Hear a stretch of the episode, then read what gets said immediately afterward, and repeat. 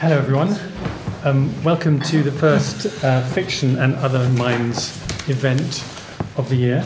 So, um, if you haven't been to one of these things before, um, the, uh, the seminar series um, comes out of a collaborative project on the uses of fiction that I'm working on with Naomi Rakotinets, and we're trying to find draw as many people together to help us think about the ways in which um, fiction is um, a sort of educative space for thinking about the sort of visceral um, interactions um, between human beings, um, and um, particularly interested in George Eliot as a sort of um, uh, that's my phone, sorry, um, um, founding figure because um, for a number of reasons, she uh, is. Apart from being an amazingly clever and astute writer, she was someone who was very interested in the um, psychology of the time. So she's in dialogue with um, the science that's available, and that's one of the things we'll see in the lifted veil. And she's also interested for this seminar in its comparative role because she is, amongst other things, very um, influenced by her re- engagement with particularly German culture. So as a Germanist, I'm particularly fond of someone who thinks it's important to read Goethe. Um, and so um, I was very pleased then to persuade both uh, Peter Garratt and Helen Small to um, come along and share their thoughts with us on the lifted veil. Um, Peter Garratt is lecturer in the Department of English at Durham University and was the principal, principal investigator for the Cognitive Futures in the Humanities Network, that with its two conferences at Bangor and Durham in 2013 and 14 put cognitively informed studies of literature and philosophy firmly on the map in the UK. And the product of that, um, that network is the volume, The Cognitive Humanities Embodied Mind and Literary Culture, that will hit bookshops next year. Um, uh, Peter is the author of Victorian Empiricism, Self, Knowledge and Reality in Ruskin, Bain, Lewes Spencer and George Eliot, published in 2010 by Fairleigh Dickinson University Press, as well as lots of other articles on Victorian culture and cognitive criticism. And um, today he's going to be talking to us about mind bloat. Um, so the format is Peter will give his paper, then we'll have brief um, uh, opportunity for questions of clarification, but we'll delay the substance till after we've heard Helen, and then we'll um, pool our ideas on the lifted veil. So over to you, Peter. Okay, thank you, Ben, and thanks very much um, indeed for, for the for the kind invitation to to come and talk about this this text in particular, uh, which was which was your suggestion for, for this for this seminar, and I think it's um, a really excellent one. Um, so I'm, I'm proposing this phrase uh, "mind bloat" in this talk um, because I want it to resonate in, in in two particular ways. The first, it's rather nice word, bloat, I think. Um, one, one might think of it as having a kind of digestive, a digestive signification, uh, but, but also a kind of facial one in the sense of you know, the, the bloating of the face. Um, but bloat helps to signal a swelling or surfeit in the first, in the first sense, with regard, I've got in mind the lifted veil's concentration on the idea of an individual's surfeit of inner experience. So the sense that there's a kind of engorged inner experience at the heart of the story. And then, in the second sense, cognitive bloat is a, is a specific coinage found in debates in current philosophy of mind and cognitive science regarding what is known as the extended mind hypothesis, which um, I'll say a little bit about, but not, not, not a great deal. Um, described in the sparest terms, the extended mind hypothesis, advanced by the likes of um, Andy Clark and, and, others who hold to different kind of versions um, of it, claims that thinking and indeed the underlying structure of mind itself can be, and in fact routinely are, spread out across brain, body, and world. So, in a sense, I've got two ideas of bloating to, to sort of begin with. One is the internalist one, of a kind of expanded inner world, and then a second sense of bloating, which is a kind of externalist perspective, um, uh, which might be, might be described as a kind of distributed model of cognition. And I want to try and relate Eliot's story to both of these. So, the lifted veil meditates darkly on the possibility and impossibility of knowing others. George Eliot's partner, George Henry Lewes, praised it for being, quote, of an imaginative kind, uh, sorry, of an imaginative philosophical kind, quite new and piquant. One could agree with Lewes, I think, by adding that the story has qualities in common with a thought experiment, a genre of philosophical narrative in which a process of reasoning is carried out within the context of a well articulated imaginary scenario in order to answer a specific question about a non imaginary situation. And that definition um, comes from a, a, fairly recent book on, um, on, um, um on thought experiments um, by a writer called Gendler. The narrative of the lifted veil does more than, than what I've just described, of course, but part of its effect is gained by following through the outcomes of a hypothetical case, as if in imitation of an experimental paradigm. And the narrator, Latimer, understands that his testimony is something akin to a medical case study. He, beque- he beque- bequeaths it to future generations for its, um, for its interest um, to science. Certainly, the more general idea of scientific experimentation is incorporated vividly into the events of the narrative through the character of Meunier, the romantic man of science who is the, the boyhood friend of, of Latimer, whose grisly and secretive act of posthumous bodily revivification marks the climax of the plot. This was, of course, the reason that John Blackwood, Eliot's publisher, thought that she should um, she should moderate her imaginative vision and cut the scene. Um, she, but he did agree cagily that the lifted veil was, quote, full of thought and seemed to draw upon the knowledge of Eliot's scientific friends. So probably had Lewes in mind. In spite of its oddness, Eliot stood by the story long after it was published. In 1873, she wrote to Blackwood, There are many things in it which I would willingly say over again, and I shall never put them in another form. So there's, there's, there's a, the sense that we should take Eliot's views of the story seriously rather than kind of um, consigning it to a kind of second tier of interest. Today, criticism has come to respect Eliot's view, having once looked upon the story as an embarrassment, as Beryl Gray has said. Um, it's no longer an embarrassment, I don't think, in Eliot studies or in Victorian literary studies. Never has more been said and written about the lifted veil than presently.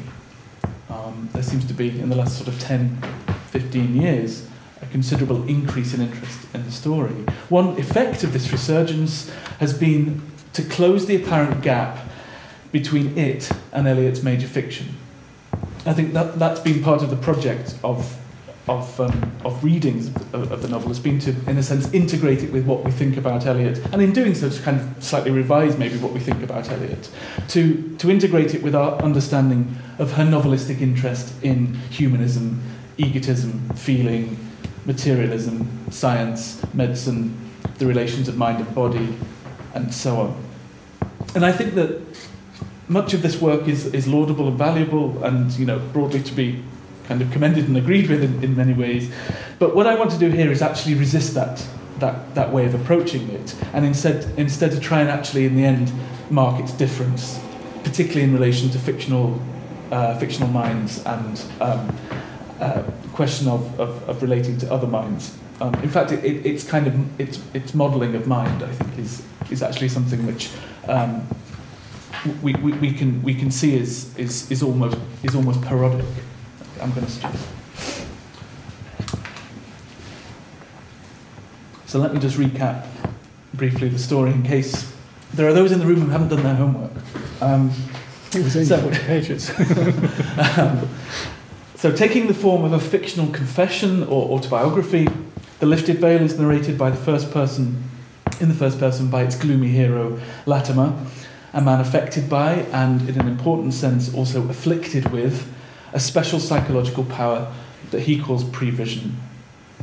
And prevision gives him access to the normally private content of other people's minds, and intermittently also allows him to see accurately, it appears, into the future by means of involuntary visual hallucinations.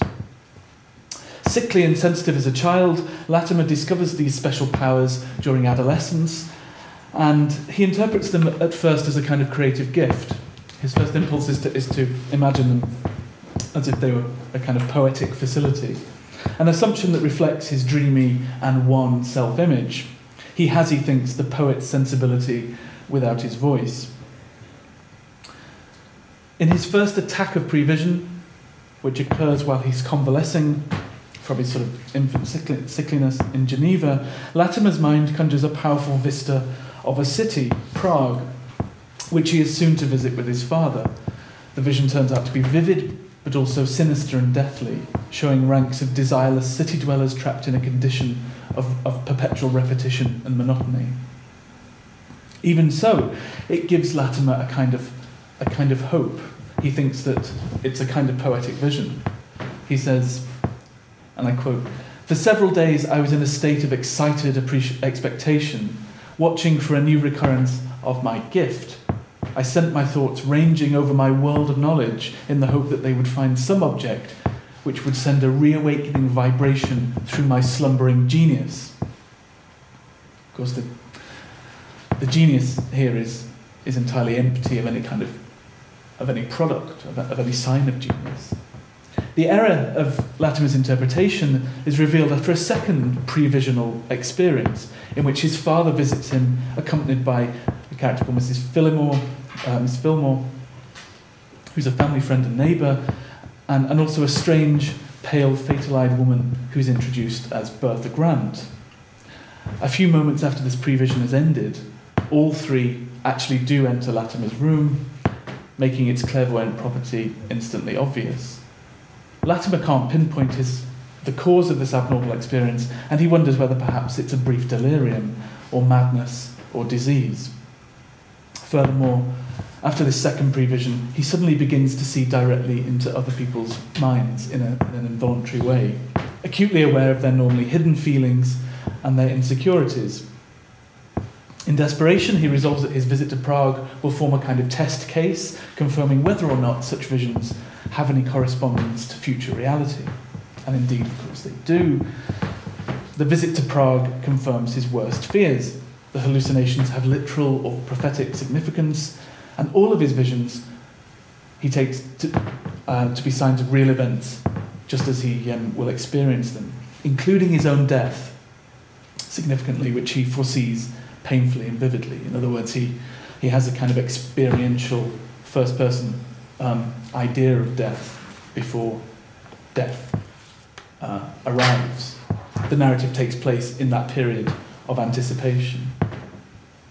The strange woman Bertha becomes uh, along the way uniquely alluring to him for the reason that hers is the only mind that he cannot read. The very fact that her innermost thoughts are unavailable to his special faculty ensures that she becomes the focus of his obsessional love. But sadly, she's also unavailable in the more literal sense of being engaged to Latimer's brother, Alfred, who is, um, who is the the precise opposite in terms of temperament and outlook to, to the inward Latimer. Alfred is all outward engagement, activity, um, and sporting prowess. Nonetheless, Latimer has a prevision in which he and Bertha are married, although she, he discovers in this prevision, hates him. She was my wife, and we hated each other. This knowledge doesn't deter him from pursuing Bertha's love, for her enigmatic status is too overwhelmingly enchanting. He says, about Bertha, I was always in a state of uncertainty. I could watch the expression of her face and speculate on its meaning. I could watch, I could ask for her opinion with the real interest of ignorance. I could listen for her words and watch for her smile with hope and fear. She had for me the fascination of an unravelled destiny. Um, and just to, to wrap up the final part of the, the story, following the accidental death of Alfred, they do indeed marry, as the, as the prophecy has it. But once this has happened, disaster strikes. Her previously hidden mental life now becomes transparently accessible to him, not only destroying her unique attraction for him, but also revealing her to be selfish, cruel, and manipulative. Their marriage eventually comes to an end with a macabre twist when a medical reanimation experiment involving the transfusion of blood into a corpse of a servant um, is, is, is attempted with, with sort of Latimer's complicity and Meunier's um, uh, rather secretive genius. The dead body briefly comes back to life, only to re- reveal that Bertha has hatched a plan to murder Latimer using poison obtained by the servant herself. He flees, ending the story in solitude, recounting his life's events, and awaiting a death which tragically he's already foresuffered. So, I want to develop three strands of, of thought out, out, of, out of this story. The first of these is is, in a sense, the most obvious one. What does the story have to say about Eliot's much discussed idea of fellow feeling or sympathy, which is the um, perhaps the most, the most obvious point of entry? Um, it seems that this is a story devoid of sympathy as we find it elsewhere in Eliot's writing. Um, but I think it's interesting that, in a sense, Latimer could be said to exhibit an excess of sympathy if we consult the psychological theories of Eliot's peers, where we can find definitions of sympathy closely resembling a milder version of Latimer's condition.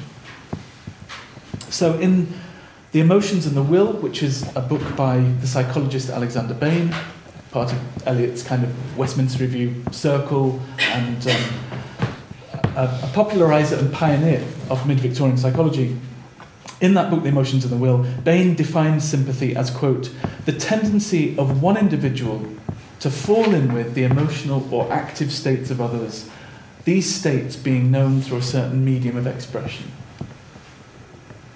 The prolonged misery of Latimer derives precisely from his tendency to fall in with emotional states of others. People and voices rush in on him unbidden, without warning.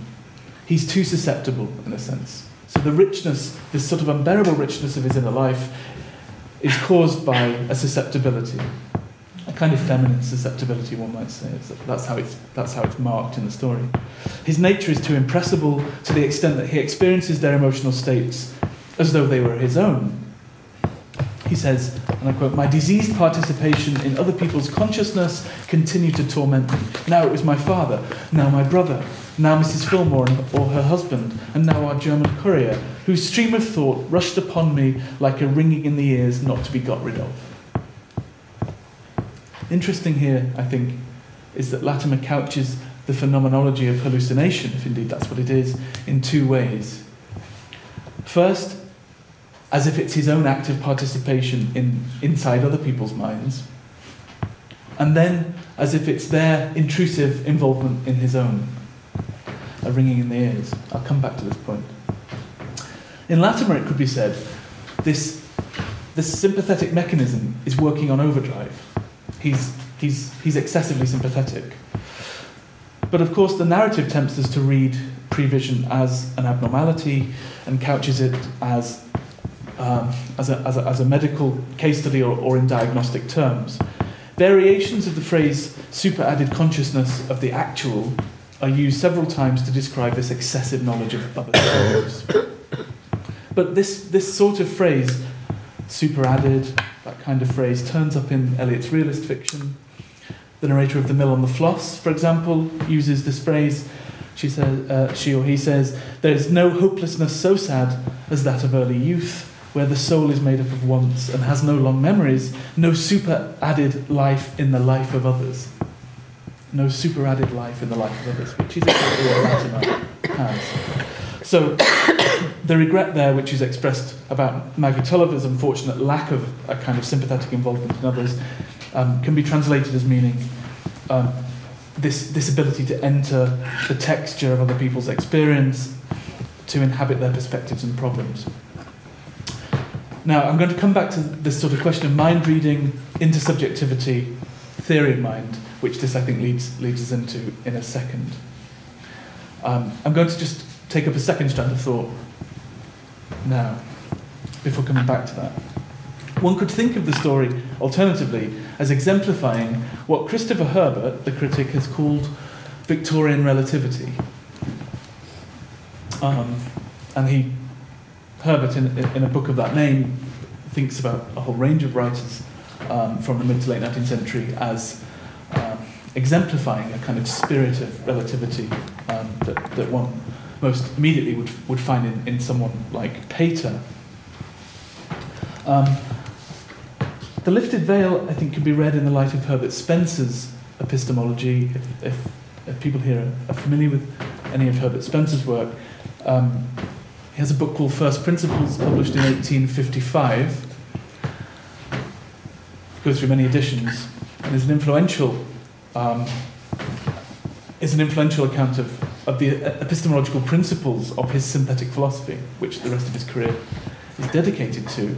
The first part of First Principles is called the unknowable, and sets out a kind of a set of um, a set of a set of ideas about um, the impossibility of knowing without a kind of relation. Um, knowledge is is comprised of relations rather than it is of things in themselves. And Spencer's derived this from. Um, he's kind of derived it from from from a, uh, a Kantian source, but it's come through thinkers like um, um, uh, the Scottish philosopher William Hamilton, in particular. Um, so, just thinking about the story in these terms, Latimer's condition doesn't so much signal the abolition of human sympathy as suggest a kind of imagine a kind of world in which the imperatives of relativity have been removed. And in doing so, it, it seems to underscore the necessity of grasping the relativistic conditions that produce knowledge and regulate how we know.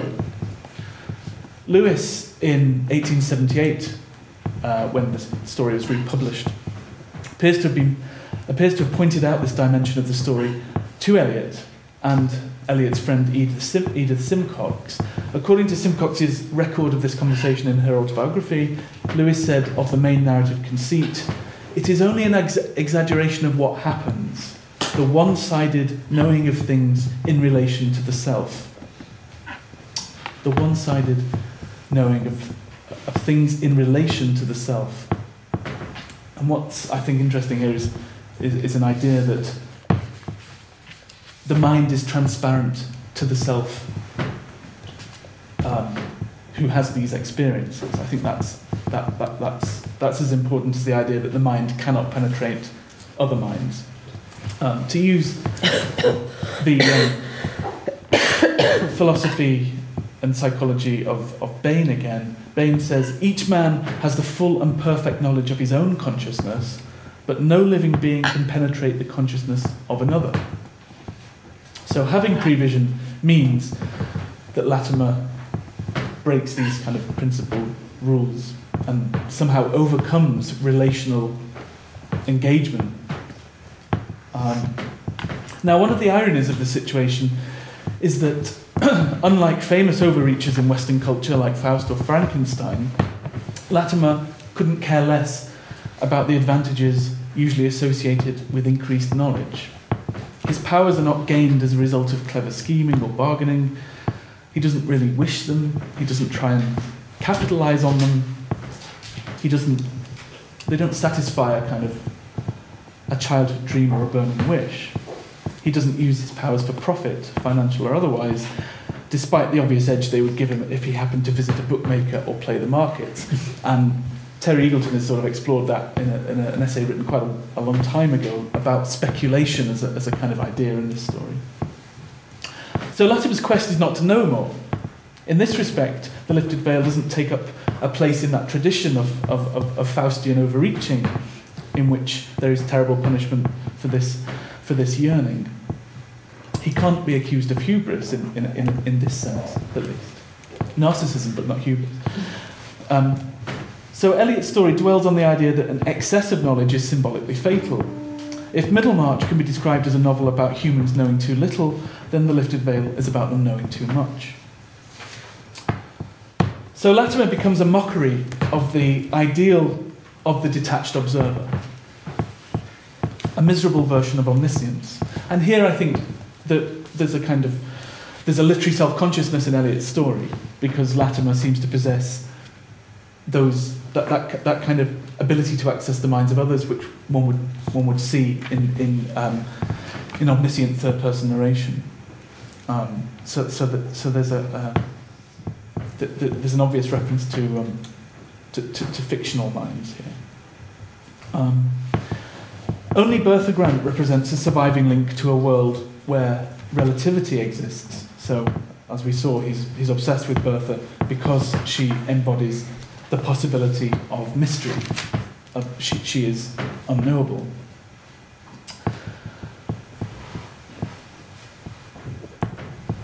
So Latimer's strategy for comprehending his romantic obsession with Bertha is to translate a personal failure into the terms of a public crisis, as if it were an epistemological problem for all of culture.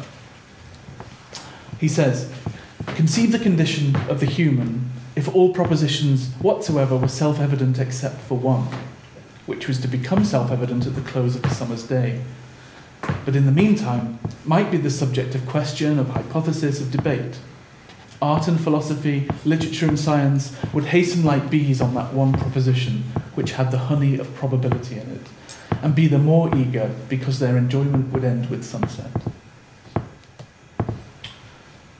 So this, in a sense, is a, an account of the, the pleasure of not, of not knowing, the, the, ne- the necessity of desire, and in narrative terms, if you like, the anticipation of retrospect, and so on. Um, but ironically, since at this point he's becoming locked into an isolated self referential world, Latimer eloquently defends Spencer's idea of the relativity of knowledge, I think. Unknowability and doubt are its essential features.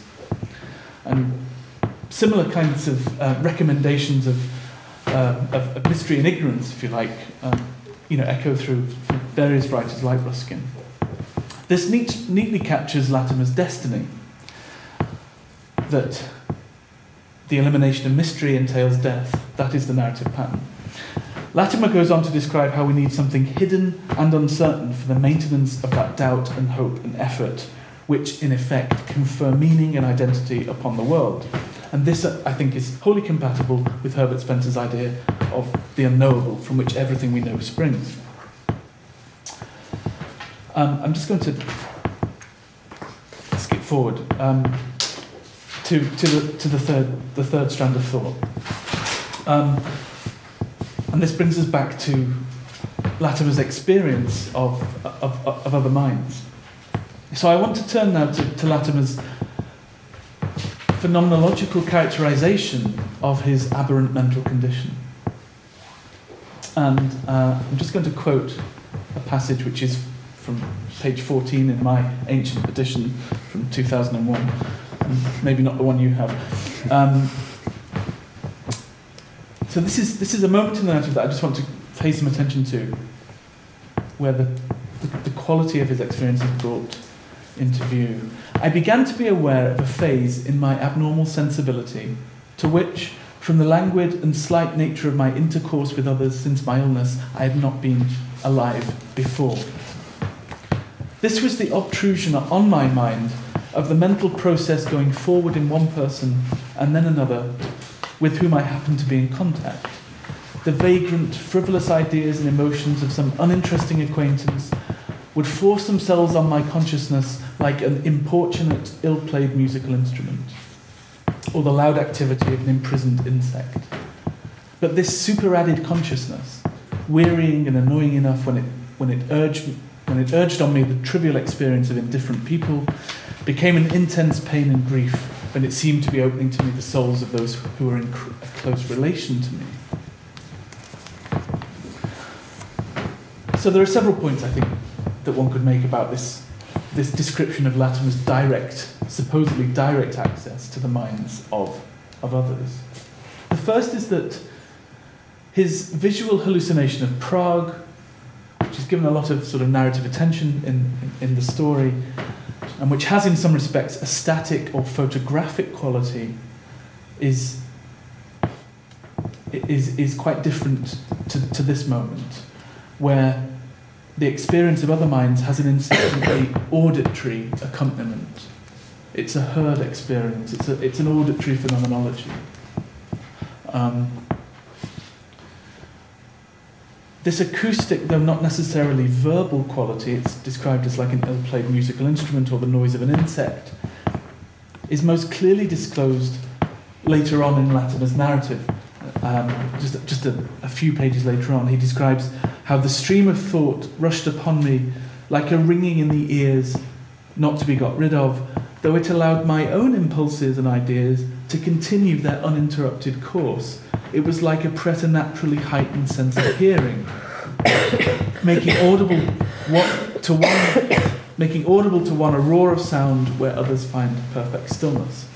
The the kind of corresponding passage from Middlemarch here would be the one in which the narrator comments about how um, um, uh, it would be undesirable to have a kind of heightened sense of hearing because one's sensory um, one's sensory experience would be to, would be overloaded. One, one couldn't pick out uh, uh, an object of attention from from that kind of noise. Um, it's the squirrel's heartbeat passage from Middlemarch for those who know it. Um, so, as Sean Gallagher and Dan Zahavi, um, two philosophers, have summarized, the two standard species of theory of mind in current interdisciplinary sciences of mind, namely theory theory and simulation theory, are alike in that they begin from the view that it's impossible to directly experience other minded creatures. That, that, that is supposedly why we need to rely on and employ either theoretical inferences, in the case of theory theory, or internal simulations in the case of simulation theory. I, I don't know what the um, people's um, knowledge of, of, of those um, of those ideas are, uh, but we can talk about them perhaps afterwards. Um, so those, those, those, I mean, we could just call it theory of mind for the sake of ease. but but some, some, some idea of a, of, of, a, of a model of, of theory of mind is required precisely because there isn't this kind of direct access. Latimer's condition renders either version of theory of mind redundant. Latimer doesn't need a theory of mind in these kinds of moments, one may think, because he's mysteriously granted precisely the kind of access to this direct experiential level that ordinarily we're not. And yet, two things follow from, from his fictional predicament.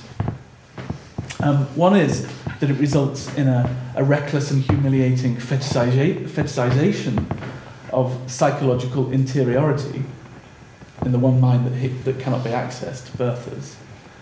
Um, and, and creates then the idea that the normative mind would be the one hidden from view, rather than a mind that's disclosed in action, for example, that, that, that, that, that is enacted. Um, and the second point is that the narrator, Latimer, must present an account of what it's like to enter another mind in this kind of direct way, or, or be entered by another's mind. As I say, it vacillates between these two ideas. Um, and this creates narrative difficulties. How can this be narrated? Um, these are not, one supposes, Latimer's self generated ideas or beliefs. They are the beliefs of others, and yet somehow they are located in his own mind. They, they're tagged with the intentionality of another. And so in that passage, it's characterized like this that my own impulses and ideas continued with their, with their own uninterrupted course, as if they're sort of two, two parallel streams of ideas. Um, the, the, the, the point is that I think, um, as Husserl says, the phenomenologist Husserl, if my access to others' experience is the same as yours, uh, sorry, if my access to others' experience is the same as my access to my own experience, if there is an equivalent transparency, then the other mind really, in effect, becomes no different from my own and becomes part of myself. But this is emphatically not, not what happens. Latimer retains a sense of the otherness or the alien quality of the mind that intrudes upon his own. So it's not fully inside, even though it's inside, to put it like that. It remains Bertha's ideas, for example, when he, when he sees into the mind of Bertha and sees all her miserable, selfish thoughts. So there's a question of the ownership of mental states, which, which remains a kind of self other relationship, even though, as it were, locationally speaking, now we're inside Latimer's mind. Bertha's thoughts aren't marked by Latimer's mindness, as it were. in the way that his own thoughts are marked by his, the mindness of his experience. Maybe a better way to think about this would be to say that Latimer is a kind of voice hearer. Um, that's to say, he, he's someone who experiences unsolicited voices in his head. Um,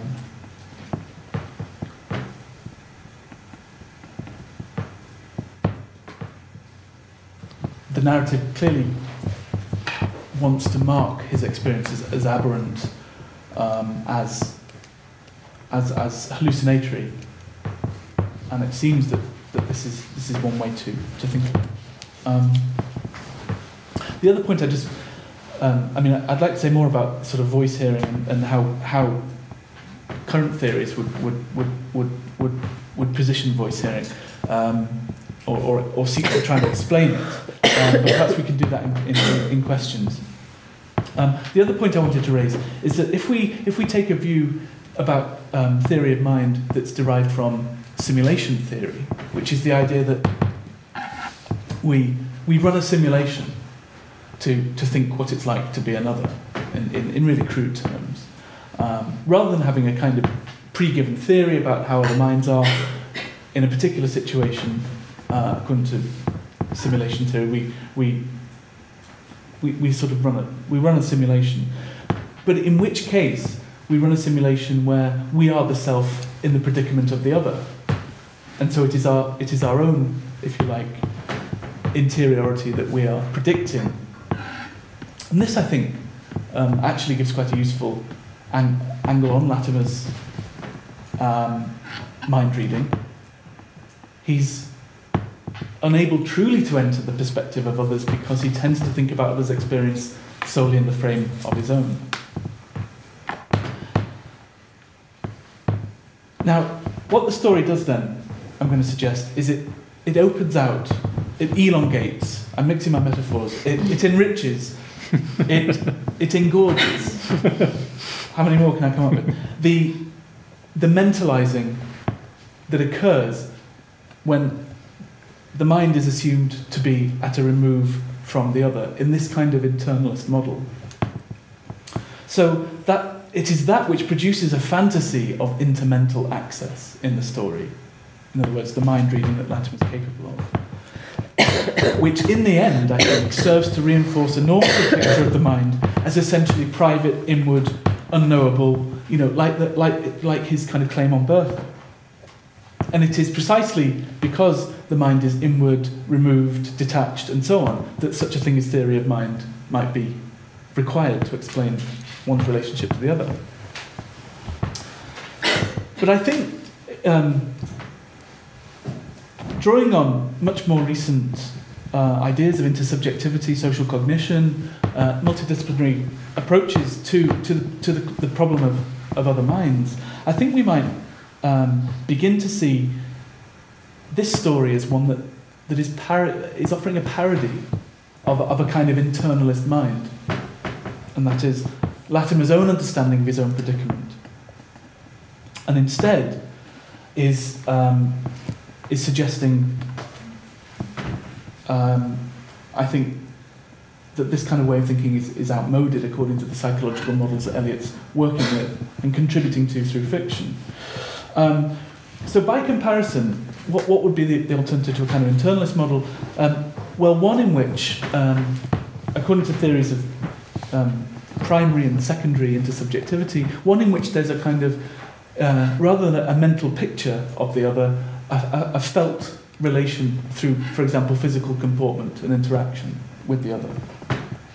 There's a glimpse of this in the story, I think, and it happens right at the start. Um, and, it, and it's Latimer's memory of his relationship to his mother. And I'll just read it. I had a tender mother, and even now, after the dreary lapse of long years, a slight trace of sensation accompanies the remembrance of her caress as she held me on her knee. Her arms around my little body, her cheek pressed on mine, I had a complaint of the eyes that made me blind for a little while, and she kept me on her knee from morning till night. That unequalled love soon vanished out of my life, and even to my childish consciousness, It was as if that life had become more chill. I rode my little white pony with the groom by my side as before, but there were no loving eyes looking at me as I mounted, no glad arms open to me when I came back. So there's a memory of a quite unmentalized relationship with another mind here, which is one that's physicalized through these through these gestures. Um, the loving eyes, which in a glance um, convey another mind, the arms that that embrace, and, and so on. These these kind of these kinds of um, um, ready gestures um, that provide what you might call a shared intersubjective rapport or common situation in which in which minds become become one. Um, so I'll um, just for the sake of time I'll leave that there and, and close now with, with a final thought about bloat. So to come to the, the idea of cognitive bloat, this is a term found in the philosophical literature relating to the extended mind. The extended mind hypothesis, which uh, was advanced in a seminal paper by Andy Clark and David Chalmers in 1998, um, might be described as a radical, perhaps the most radical version of a group of cognitive theories that go by the name of distributed cognition and also 4E cognition, meaning the four E's of embedded enactive, embodied, and extended. And these theories pose an interesting challenge to classical, that is to say, internalist or computational cognitive science. Um, note that these different theories may not be compatible with one another. Proponents of embodied cognition, for example, may argue that thinking depends on the particular vehicular affordances of, of the human form and of human movement, whereas proponents of the extended view may say that non neural artifacts beyond the body, if linked up suitably with an agent, can constitute not merely support but constitute cognitive routines. So there may be disagreement there about the status of the body and the status of objects and so on. Nonetheless, um, there's, there's actually a further, a further hypothesis which would be called the hypothesis of socially extended mind, and Sean Gallagher's work has, has developed this, which allows the category of the non neural component of cognition to include things like norms and institutions and so on. So, the question that's posed in these accounts is where does the mind end and the world begin? A very similar question to the one I think that's posed in a lifted veil, although for different reasons. In certain paradigm cases in the philosophical literature, the question becomes also where does one mind end and another mind begin? As, for example, in cases of elderly married couples whose storehouse of memories, in some sense, is distributed across, across the two people, is constituted by their intersubjectivity um, and, is, and, is, and is realized in, their, in, in, in memory recall dialogically between them. So, memory, in this sense, is, is something greater than the individual mind. The phrase cognitive bloat is used by critics of the extended mind to describe a fear that the, the view of mind as spread out into the world, beyond the container of the skin and the skull, results in an implausibly vast and decentered picture. So, Andy Clark, who is one of the, as I say, one of the main names in philosophy associated with, with this idea, uses the striking rhetoric of, of the supersized mind. He describes extended mind as, as supersized. Um, he's rather good at these kind of these kinds of images. Whereas opponents of extended mind theory have challenged it by thinking of it as hopelessly bloated, um, but nonetheless, you know, extended in, in, in, in a kind of distended way. Um, my contention here is that the fictional case of mental bloat in the lifted veil, as I say, a different kind of distended mind, I agree, should be seen as an opportunity to consider Eliot's story and her other fiction in relation to 4E cognition and, if you like, broadly speaking, distributed cognition frameworks. not merely for opportunistic or teleological reasons, I think, but because the language and form of Eliot's novels suppose dynamic and recursive relations between agent and environment, between self and group, between organism and niche. The lifted veil, on the other hand, pathologizes an alternative to the insulated and detached mentalizing agent, rendering intersubjective immediacy as a kind of auditory hallucination, or as this kind of expanded or engorged inner, inner world, this bloated inner world, which the self then hopelessly spectates upon. To put it another way, Eliot's story presents an almost parodic account of internalist commitments to the ego sphere of mind and character. So, if you think back to the story, Latimer is read by a phrenologist early on in the story, which had become discredited pseudoscience by 1859, and he in turn tries to pass um, facial cues in Bertha repeatedly. He tries to he tries to read these signs um, crossing the gulf between one mind and another, as if these gestures were predictive of underlying beliefs and desires. So, so he's activating a kind of folk psychology, we could say, but, but the story is kind of undermining that folk psychology, I think, with a more of a, what we might think of as a, an active ideal of, of, other minds. The point to grasp is that, is that um, these consciously out, the, the consciously outmoded status of these dramatized cognitive styles in the lifted veil, especially in the context of Eliot and Lewes's interest in biological systems and in complexity theory. Complexity is a term that Lewis coins. Um, show, shows the um, uh, shows that this story is is is um, is is different, I think, in in nature from uh, narrative models found in, in say Middlemarch and Daniel Deronda.